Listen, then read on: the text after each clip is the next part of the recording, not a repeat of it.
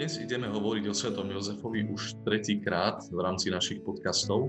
Zvlášť tieto dni prežívame aj tým, že sme slávili Sviatok svätého Jozefa a v tomto podcaste chceme hovoriť o Jozefovej poslušnosti. Jozef ako muž poslušný vo viere. Moja prvá otázka tomu, ktorá mi prichádza na um, je, že odkiaľ sa dozvedáme o Jozefovej poslušnosti. Máme to zachytené v evanieliách, zvlášť v evanieliu svätého apoštola, svätého apoštola Matúša. On štyrikrát vlastne uh, tak poukazuje na to, ako Jozef uh, poslúchal alebo poslúchol a poslúchol aniela, ktorý sa mu štyrikrát zjavuje vo sne.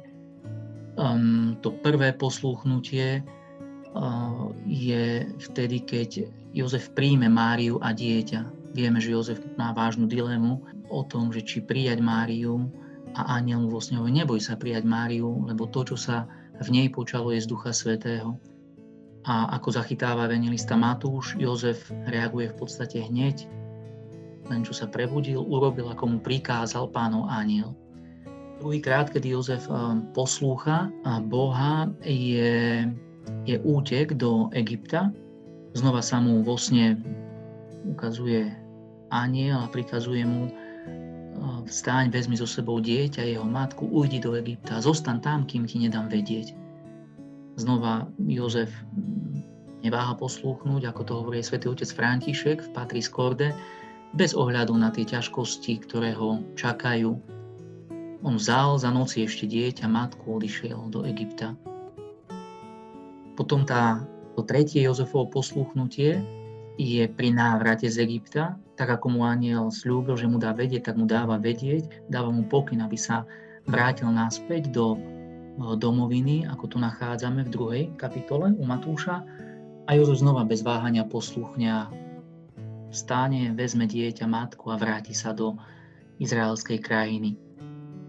A potom je tam to štvrté Jozefovo posluchnutie, a to počas návratu z Egypta, teda keď sú na ceste do do izraelskej krajiny, kde aniel hovorí Jozefovi, aby nešiel do Judei, ako má v pláne, pretože tam vládne Archelaus, tak, eh, tak aj vtedy Jozef štvrtýkrát počúvne aniela a potom odchádza nie do Judei, ale do Galilei a sa usadí v meste Nazare. To sú také, možno štyri také dôležité eh, pasáže. Samozrejme, možno o tom ešte budeme rozprávať troška neskôr, že, Ježi, že Jozef poslúcha aj autoritu Mojžišovho zákona, keď sa idú s Máriou do chrámu obetovať dieťa Ježiša a tak ďalej. Keď sa dnes hovorí o poslušnosti, tak mnohokrát sa s poslušnosťou u ľuďoch spája niečo také negatívne ako slepá poslušnosť. Myslím, že nikdy nechce byť poslušný e, do takej miery, aby jeho poslušnosť bola slepá. A nebola aj Jozefová poslušnosť slepá? V čom spočíval jej základ?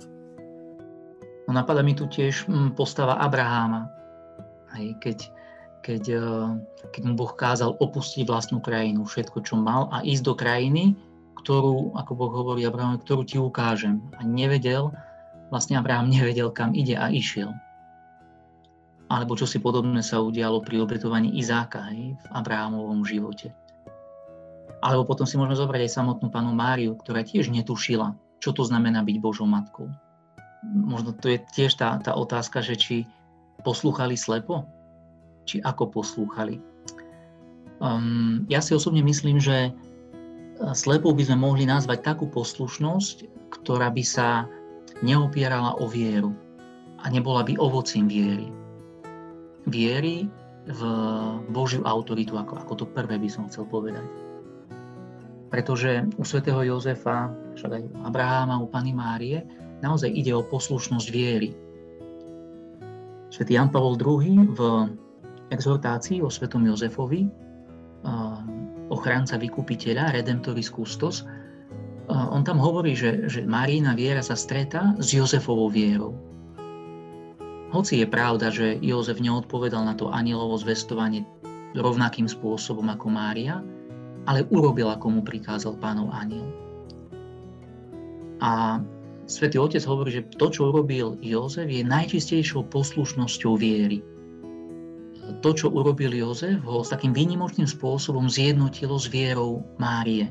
Prijal to ako pravdu prichádzajúcu od Boha. Prijal presne to isté. Prijal dieťa, tak ako Mária.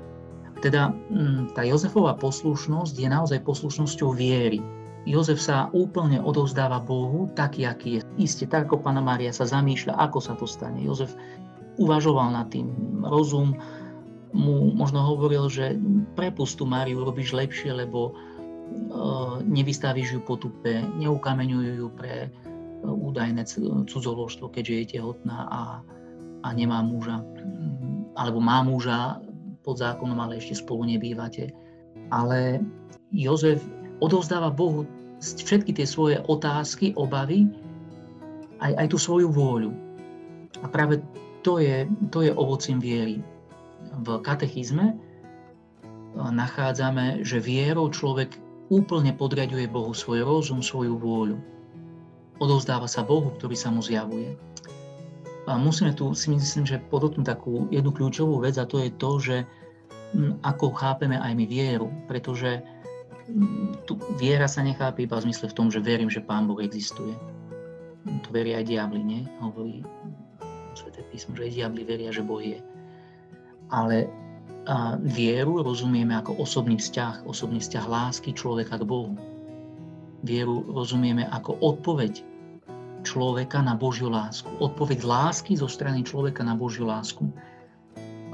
Veď Boh tak miloval svet, mali sme to teraz v Evanieliu na štvrtú pôstnu nedeľu, že dal svojho syna, tak miloval, že dal svojho jednorodeného syna, aby každý, kto v neho verí, kto v neho verí, mal život. Čiže viera je odpovedou na lásku. Veľmi pekne o tom hovorí svätý otec Benedikt, hej, že on hovorí, že na začiatku toho, že je niekto kresťanom, nestojí nejaké etické rozhodnutie, ale je tam to stretnutie s Božou láskou, s Bohom, ktorý je láskou. To znamená, že uverili sme v Božiu lásku, je tým základným rozmerom našej viery. Človek osobne miluje Boha, pretože spoznal, ako Boh miluje jeho osobne. A teda poslušnosť viery je poslušnosťou lásky. Poslúcham, lebo viem, že ma Boh miluje. A ja ho túžim milovať, túžim plniť jeho vôľu. A bez tohto vzťahu lásky by sme áno mohli aj o Jozefovej viere povedať, že že bola slepou. Ale zase svetový František v encyklike o viere, svetlo viery, taký má názov encyklika, hovorí, že kto verí, vidí. To znamená, kto verí, nie je slepý. Poslušnosť viery nie je slepou poslušnosťou. Jozef len čo uveril Bohu, poslúchol ho, tak začal postupne vidieť, spoznávať Boží plán s jeho životom. Myslím, že toto je dôležité aj pre nás. Vykročiť vo viere znamená dať Bohu priestor a budeme vidieť, ako Boh koná v našom živote. Keď si predstavím ten príbeh, ako sa vlastne zjavil Jozefovi aniel a hovoril mu, čo má urobiť, tak e, je to pre mňa také e, priateľné si predstaviť, že keby ja som mal možno taký sen, taký živý sen, tak e, by som mal na výber. Urobím to alebo neurobím to, ale asi by som bol pohnutý k tomu, aby som to urobil, lebo bolo by to také, bolo by to Božie zjavenie. A teda aj Jozef si mohol byť istý, že ho môže nasledovať v poslušnosti. No ale čo s nami, bežnými veriacimi ľuďmi, ktorí takéto zjavenia, aké mal svätý Jozef, nemáme? Koho máme poslúchať? Si tam pekne Daniel spomenul to, že keby som mal na výber, na výber, mohol by som poslúchnuť alebo nemusel, ale zrejme by som poslúchol. Myslím, že práve o tom to je, že áno, nemáme mm, fyzické zjavenia aniela, kto vie, čo mal, ako zjavil sa mu vo sne pánov aniel, zjavil sa mu vo sne. Hej, čiže bolo to vo sne a Jozef mohol aj tam zapochybovať, že je to sen. Je to len sen, čo, to, to, to, toto Boh odo mňa nemôže chcieť, iste, lebo to sa mi len sníva. Áno, my nemáme tie fyzické zjavenia aniela, no máme Boha a jeho slovo, cez ktoré k nám Boh hovorí. Niekedy sa nám áno, môže zdať také, že, že to bolo pre Jozefa, pre panu Máriu jednoduše, nemyslím si, my už to tak hodnotíme spätne, ale keď si predstavíme tú drámu, ktorú obidvaja prežívali v tej chvíli. Oni nevedeli, ako dopadne. My už vieme, ako to všetko istým spôsobom dopadlo. Ale naozaj v tej poslušnosti viery vykročili. A nám sa môže zdať, že to, bol, že to mohlo by byť aj pre nás jednoduchšie, keby ti, že, že ti priamo vo sne alebo cez deň ti, sa ti zjaví aniel a povie urob toto a urob toto. Ale myslím, že práve Pán Boh nechce nejako takto konať v našom živote, pretože nás obdaroval rozumom, dal nám slobodnú vôľu, dal nám schopnosť poznávať, milovať, vstupovať do vzťahov, do vzťahu s ním, aj s blížnymi samozrejme. A troška si dovolím tak povedať, že možno by to bolo pod tú našu ľudskú dôstojnosť, ak by sme ho mali počúvať bez príčiny našej slobody. Teda ako nejaké, že by sme boli také ako nejaké stroje, že zadaš niečo, ako počítaču zadaš nejaký príkaz a on robí presne to, čo mu za, že, zadáš. Svetý Jozef, hoci sa mu zjavil ten pánov aniel, ako som už spomenul pred chvíľou, bol slobodný muž. Aj Mária mohla povedať Bohu nie. Aj, aj on mohol povedať, mm, prepustím napriek tú Máriu, nebudem, nebudem si komplikovať život. A mohol sa v tej chvíli áno vyhovoriť, že to bol nejaký, nejaký sen. A vidíme, že predsa svätý Jozef takto nekonal. Niekedy Pán Boh od nás môže žiadať aj niečo, čo, čo ľudia žiadať od nás nemôžu keď som spomínal toho Abrahama, len Boh mohol žiadať od Abrahama, aby obetoval syna. Žiaden človek to od Abrahama žiadať nemohol. Na základe svojej nejakej ľudskej autority. A Boh predsa žiada. Teda je tu niekto väčší, ktorý má plán s tým našim životom. A, a tu troška naražame aj práve na to, že tá poslušnosť si vyžaduje našu, našu premenu a vyzýva nás k takej premene. To znamená, že vyžaduje si to obrátenie. Odvrátenie sa od toho, čo chcem ja, k prielnutiu toho, čo chce Boh a jeho vôľa. Ale práve to je krásne, že to umožňuje tú dynamiku, tú Božiu spoluprácu medzi nami a Pánom Bohom. A takto konal svätý Jozef. Napadá mi pritom tá otázka, keď si povedal, že e, Pán Boh môže od nás žiadať niečo viac ako človek, môže žiadať niečo, čo nás presahuje, čo presahuje napríklad naše sily? Myslím si, že častokrát aj žiada. Už len, ja neviem, keď, keď človek sa rozhoduje pre životné povolanie, či je to manželstvo, či je to kňazstvo. Ak sa úprimne v pravde človek pozrie vo vážnosti pred to povolanie, tak uh, si, si, si povie, že to je nad moje sily zachovať a milovať, ja neviem, manželku každý deň, hej? že ti sľubujem vernosť, úctu po všetky dní môjho života. To znamená nielen každý druhý deň, alebo párkrát do týždňa, alebo raz v týždni, ale po všetky dni ti sľubujem, že ti budem verným manželom že ťa budem milovať a ctiť. Milovať a ctiť. A predsa vidíme, že, že Boh to od nás žiada skrze, aj skrze tú prirodzenosť lásky, pretože láska túži takto milovať to, že nie vždy sme schopní, je práve o tom, že človek o to nutí potom vstúpiť do tej spolupráce s Bohom. A teda to je práve to, že Boh nás pozýva do tej spolupráce s ním, do tej kooperácie s, s jeho myslením, s jeho konaním, aby, aby sa jeho vôľa v starom zákone čítame, že Božie myšlienky nie sú naše myšlienky, Božie cesty nie sú našimi cestami. Ale Kristus prichádza práve preto, aby ako Boh a zároveň človek zjednotil človeka s Bohom aby sa človek učil, to je celoživotná úloha, to nie je niečo, čo sa naučím hneď teraz a, a už to viem, ale je to, je to povolanie, kde človek sa učí spolu s Kristom zlaďovať to svoje myslenie s jeho myslením, s Božím myslením, svoje ľudské konanie s jeho konaním. A preto je taký dôležitý ten osobný vzťah lásky, aby tá poslušnosť naozaj nebola len nejakou otroctvom alebo, alebo niečím, niečím slepým. Neprichádza potom človek o svoju slobodu? No môže sa to tak na prvý pohľad zdať, pretože ak by sme, alebo ak vnímame slobodu, ako mnohí ju aj dnes vnímajú, ako, ako nejakú iba nezávislosť, autonómiu, to znamená, že môžem si robiť, čo chcem, tak potom tá poslušnosť, áno, je obmedzením mojej slobody, pretože zrazu si nemôžem robiť, čo chcem. Veci si myslím, že sa majú troška ináč, pretože sloboda neznamená robiť to, čo chcem ale to, čo mám. Sloboda znamená rozhodovať sa pre dobro. A to znamená zároveň aj, že sloboda nás pozýva k láske, pretože ak sa pozrieme na slobodu ako na veľký dar a vieme, že tá sloboda je obrovským darom pre nás a mnohí za slobodu kladú život, tak ten dar slobody sa zrodil v našom živote v podstate z daru lásky zrodil, dar slobody sa zrodil v našom živote spolu s našim životom, ktorý sa rodí z lásky. Čiže vidíme, že som slobodný vtedy, ak milujem. Ak by napríklad nás mama nemilovala a išla by na potrat, nemohli by sme žiť, tým pádom by sme nemohli mať slobodu. A teda poslušnosť je, je znakom slobody, nie je jej obmedzením. Máme našu slovenskú lyžiarku, ktorá v týchto dňoch bojuje o ten zlatý globus kryštálový. Aby sme sa pozreli na tú Petru Volhovu a na lyžovanie, tak uh, môžeme sa opýtať tým, že poslúcha, že je poslušná voči tvrdému tréningu, voči príkazom trénera, stráca svoju slobodu? Nie, lebo miluje to, čo robí. Miluje lyžovanie, chce sa v ňom zdokonaľovať, majú spoločný cieľ dosiahnuť dobré umiestnenia a čím viac milujú tento cieľ, tak tým viac aj ona poslúcha to, čo je ten tréner hovorí. A nemôžem povedať, že, že nie je slobodná. Vrátil by som sa ešte k tej otázke uh, s anielom a ako sa zjavil Jozefovi a povedal mu, čo má robiť. Jozef to urobil, lebo bol poslušný človek, lebo bol poslušný muž. No ale čo s nami? Čo ak uh, my takéto zjavenia nemáme, koho teda máme poslúchať a ako to vieme potom rozlíšiť, že v čom máme byť poslušní. Ako som už troška naznačil, nemáme zjavenia anielov, ale máme priamo Boha, ktorý nám hovorí cez svoje slovo.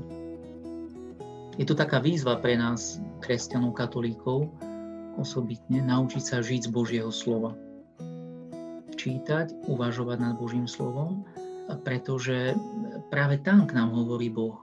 On nám tam dáva svoju múdrosť a, a usmerňuje naše kroky. Tvoje slovo je svetlo pre moje nohy. Nie? Boh sa zjavuje tým, ktorí ho milujú. Tým, ktorí majú pokorné srdce. A práve z tohto sa rodí poslušnosť. Lebo ak sa neposlušnosť zrodila z pýchy Adama a Evy, tak poslušnosť sa zrodila práve z pokory Ježiša, ktorého svätý Pavol nazýva novým Adamom a Pani Márie, ktorá je novou Evou. Boh naozaj k nám hovorí každý deň a hovorí k nám osobne.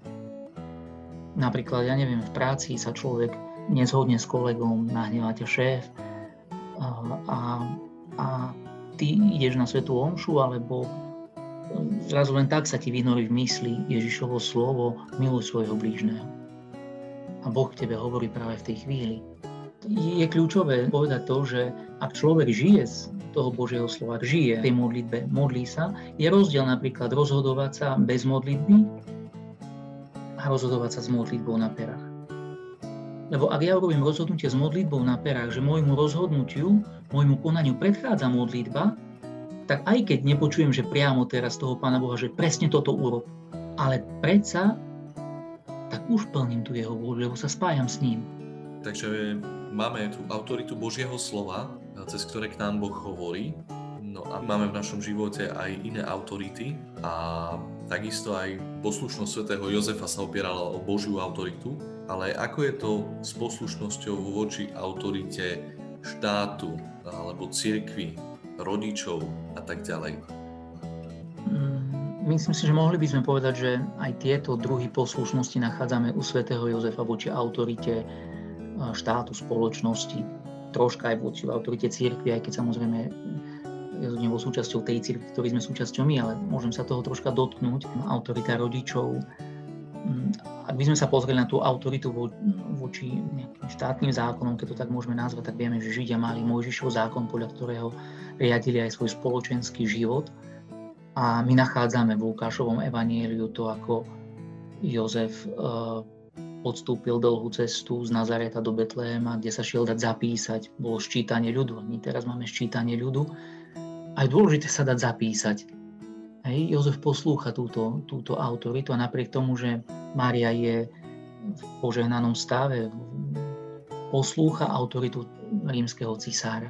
Čo sa týka toho Mojžišovho zákona, vieme, že aj tam, keď nadišiel čas, aby bol Ježiš obetovaný ako prvorodený, tak ako to kázal Mojžišov zákon v chráme, tak Jozef ide spolu s panou Máriou do toho Jeruzalemského chrámu a prinášajú Bohu, obetujú dieťa Ježiša, prinášajú dve hrdličky ako, ako znak tej, tej, tej obety. Čiže uh, nachádzame tých statiach o svetom Jozefovi, ktorý nie je veľa v Evaníliu a predsa tie základné rysy jeho poslušnosti voči svetskej autorite, autorite nachádzame.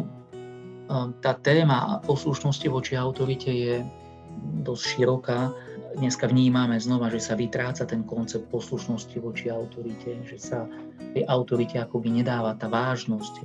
Mnohí učiteľia, vychovávateľia, aj rodičia hovoria, že sa vytráca tá nejaká úcta, možno nejaká taká bázeň pred tou autoritou. Nemyslím teraz nejaký strach, ale taká prirodzená bázeň pred autoritou, že tie vzťahy medzi deťmi, vychovávateľmi, medzi deťmi, rodičmi sa skôr ako keby dávali len na bázeň, ani nie že priateľstva, skôr takého kamarátstva, rovesníctva. A, a, a, a si myslím, že je to na škodu. Ale znova tá poslušnosť je dôležité vnímať, že, že človek kráča po ceste lásky, že autorita rodiča, autorita církvy, autorita Boha nie je autoritou, ktorá je v zmysle nejakého despotizmu, ale je tu daná Bohom, ktorý je láskou. A teda tá autorita si má byť vedomá toho, že nemám tú autoritu zo seba. A že ten druhý má ma počúvať nie len akože pre moju autoritu, lebo som tvoj otec, lebo, ja neviem, som tvoj biskup. A veľmi pekne to vidíme aj v jednom evaniliovom príbehu, keď stotník prichádza za Ježišom z prozbu, aby mu jeho sluha uzdravený a hovorí Ježišovi, veď aj ja som podriadený človek hej, podriadený cisárovi, som bol to rímsky stotník. Som podriadený človek cisárovi a to znamená, tak ako ja poslúcham cisára, tak aj mňa počúvajú iní. Teda nepočúvajú ma preto, že som stotníkom, ale preto, že som podriadený ja niekomu inému. A to, to sa aj Ježišovi tak páči a si myslím, že toto je kľúčové pre každú autoritu, pre rodičov, aby si boli vedomí, pre všetkých, že aby sme si boli vedomí toho, že ak máme nejakú autoritu, nemáme ju zo seba. To našou teda úlohou je naozaj skloniť sa pred Bohom, ako, aby, aby sme mali naozaj autoritu. Ak, ak e, deti vidia, ako ich otec kľačí pred Bohom a modlí sa, tak oni vnímajú, že otec je autoritou nie preto, že je promade ich otcom, ale preto, že uznáva nejakú vyššiu autoritu, ktorá stojí nad ním. A oprú sa, keď im otec povie, že urob to, tak oni zrazu vnímajú, aha, tak my to urobíme nielen preto, že nám to hovorí otec, ale vnímame, že on asi to, čo nám káže, mu, mu hovorí sám Boh. A Boh hovorí cez nášho Otca do nášho života. V tomto, v tomto kontexte ja vnímam to, čo, čomu sa môžeme naozaj učiť od svätého Jozefa. Lebo ak uh, pán Ježiš toho týždňa sme to mali v Evanieliu, ak pán Ježiš hovorí, že, že syn koná to, čo koná otec. Neprišiel som plniť svoju vôľu. Syn vidí, čo robí otec a takto koná. Takže tá autorita sa rodí naozaj z toho, že aj ten syn vidí, čo robí otec. Aj v tej domácnosti dieťa vidí, čo robí jeho otec a koná tak, ako jeho otec. Ale vidí, že ten otec sa modlí, že tá mama, že tí rodičia sa spolu modlia. A tam im plyne tá autorita. A, takže tá autorita sa rodí zo vzťahu lásky. A, a teda tá poslušnosť aj u detí, áno, kým sú malé, poslúchajú na prvé slovo, lebo vnímajú autoritu rodiča. Samozrejme potom dôležitá, oni rastú, pýtajú sa, vieš tú dialogickú poslušnosť, ako sa hovorí, načúvať im. Tu mi napadá presne, eh, keď sa bavíme o poslušnosti detí, či existujú nejaké hranice poslušnosti, alebo či je možné niekedy oprávnene hovoriť o tom, že tu už poslušnosť končí. Áno, tak mm, tá hranica u u detí, môžeme povedať, je tým osamostatnením sa, aj katechizmus sa tak rozpráva, hej, že už preberajú zodpovednosť tých 18 rokov aj pred zákonom za svoje rozhodnutia. Tam nekončí úcta voči rodičom. Hej. A samozrejme končí, končí tá poslušnosť tam, kde, kde autorita, či už je to rodič alebo akokoľvek iná autorita, by odo mňa žiadala e, konať v rozpore s požiadavkami morálneho zákona, morálneho poriadku. To znamená, ak by odo mňa chcela niečo zlé, ak by mi ak by mi môj šéf povedal, vieš čo, mm, urob nejaký daňový podvod alebo ukradni niečo, hoci je môjim šéfom, tak e, vtedy ho nesmiem, nie že len nemal by som, ale nesmiem ho počúvať, lebo žiada odo mňa konať, konať zlo. Zneužíva svoju autoritu, lebo nekoná tak, ako mu káže Boh, od ktorého autoritu má. Čiže vo Svetom písme nachádzame aj svätý Peter, ne? hovorí, že Boha treba viac počúvať ako ľudí. A to isté platí potom aj vo vzťahu poslušnosti, aj, aj v církvi, ale to je ďalšia možno, možno taká kapitola na, na, na širšiu debatu. Už by som asi neviem, či do toho aj, aj nejako išiel, lebo máme magistérium, aj učenie církvy o veciach viery a mravov, ktoré je neomilné. A teda nemôže církev učiť niečo, čo ide proti Božiemu zákonu a teda ani proti svedomiu človeka. Ak svedomie nevnímame nejako individualisticky, ale ako Boží hlas vo mne.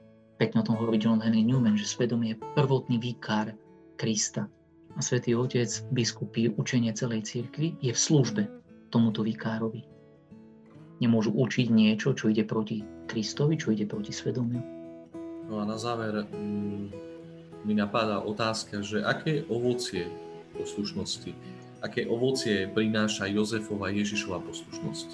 Tak vidíme, že svätý Otec František veľmi pekne hovorí o Jozefovej poslušnosti a Ježišovej poslušnosti v tom, že, že vo svojej úlohe Jozef ako hlava rodiny, že Ježiš sa učil a nachádzame aj v Evangeliu, že Ježiš bol poslušný rodičom u Lukáša v druhej kapitole. Že Ježiš bol poslušný rodičom Ježiš sa teda učil plniť otcovú vôľu v, Ježišo, v Jozefovej škole. Áno, v Jozefovej škole. To je pekné. Ja si myslím, že aj tá veta, ktorú som pred chvíľou hovoril o tom, že ako pán Ježiš inde už ako dospelý muž v Jeruzaleme hovorí, že syn, ako on, syn nemôže nič robiť sám od seba, len to, čo vidí robiť otca. Čo robí otec, to robí podobne aj syn. Veď otec miluje syna, je tu ten vzťah lásky a ukazuje mu všetko, čo má sám robiť. Som si tak predstavil, že keď Ježiš rozprával tieto slova, či mu, kto vie, či mu na pozadí v jeho mysli práve nevybehol aj svätý Jozef. Syn nekoná nič sám o seba, len to, čo vidí robiť otca.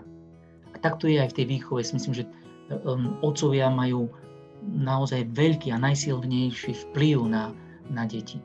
Deti viac majú tendenciu napodobňovať otca ako, ako matku. A teda napríklad keď dieťa môže počúvať autoritu mamy, ide s ňou do kostola. Keď otec nejde, tak uh, hoci to dieťa bude chodiť do, ja neviem, 12, 13, 15 rokov, ak otec nebude chodiť, ťažko bude napodobňovať to dieťa matku. Skôr si vezme to, to, ten príklad otca začne jeho napodobňovať. Teda ten príklad otca je veľmi, je veľmi, veľmi silný pre, pre dieťa a taký bol, myslím si, že aj ten príklad Jozefa pre, pre pána Ježiša. Ježiš sa učil hovoriť Bohu svoje áno, pretože videl, ako jeho pozemský otec, svätý Jozef, hovoril v tých životných situáciách Bohu svoje áno. To je si myslím to také umenie tej, tej, tej výchovy, ktorému sa môžeme učiť my všetci. A, takže tým, tým ovocím tej, poslušnosti, Ježišovej, Jozefovej poslušnosti, teda aj tej našej poslušnosti je, myslím si, v prvom rade taká, taký vnútorný pokoj, radosť zo života, taká tá aj vnútorná sloboda a aj istota, že viem, že konám tak, ako, že žijem tak, ako mám žiť, že tento život žijem dobre, že konám dobro, že, že sa môj život v tej poslušnosti rozvíja a tým pádom sa rozvíja aj život ľudí, ktorí sú ktorí žijú vedľa mňa, ktorí žijú so mnou. Čiže to ovocie tej poslušnosti vidím práve v tom takom vnútornom pokoji, v, vo vnútornej radosti, v tej slobode a aj v tej istote, ktorú poslušnosť dáva. Ak viem, že poslúcham, ak viem, že konám tak, ako mám, mám istotu. Nemusí všetko výjsť v našom živote, ale ak viem, že, že konám tak, ako mám, tak aj keď niečo nevíde, aj keď možno nedopadnú veci tak, ako som si to ja predstavoval, napriek tomu mám istotu a vnútorný pokoj. Ja ti na záver, otec Robert, chcem veľmi pekne poďakovať za tieto slova. Verím, že to neostane len pri slovách, ale že to, čo sme počuli, tak nám naozaj pomôže lepšie pochopiť a hlavne žiť poslušnosť vo vzťahu k Pánu Bohu a, a správnu poslušnosť aj voči našim autoritám. No a teším sa potom znova o mesiac na ďalšie pokračovanie týchto rozhovorov o svetom Jozefovi. Ďakujem aj ja veľmi pekne a všetkým Jozefom, Dneska vychádza podcast 19.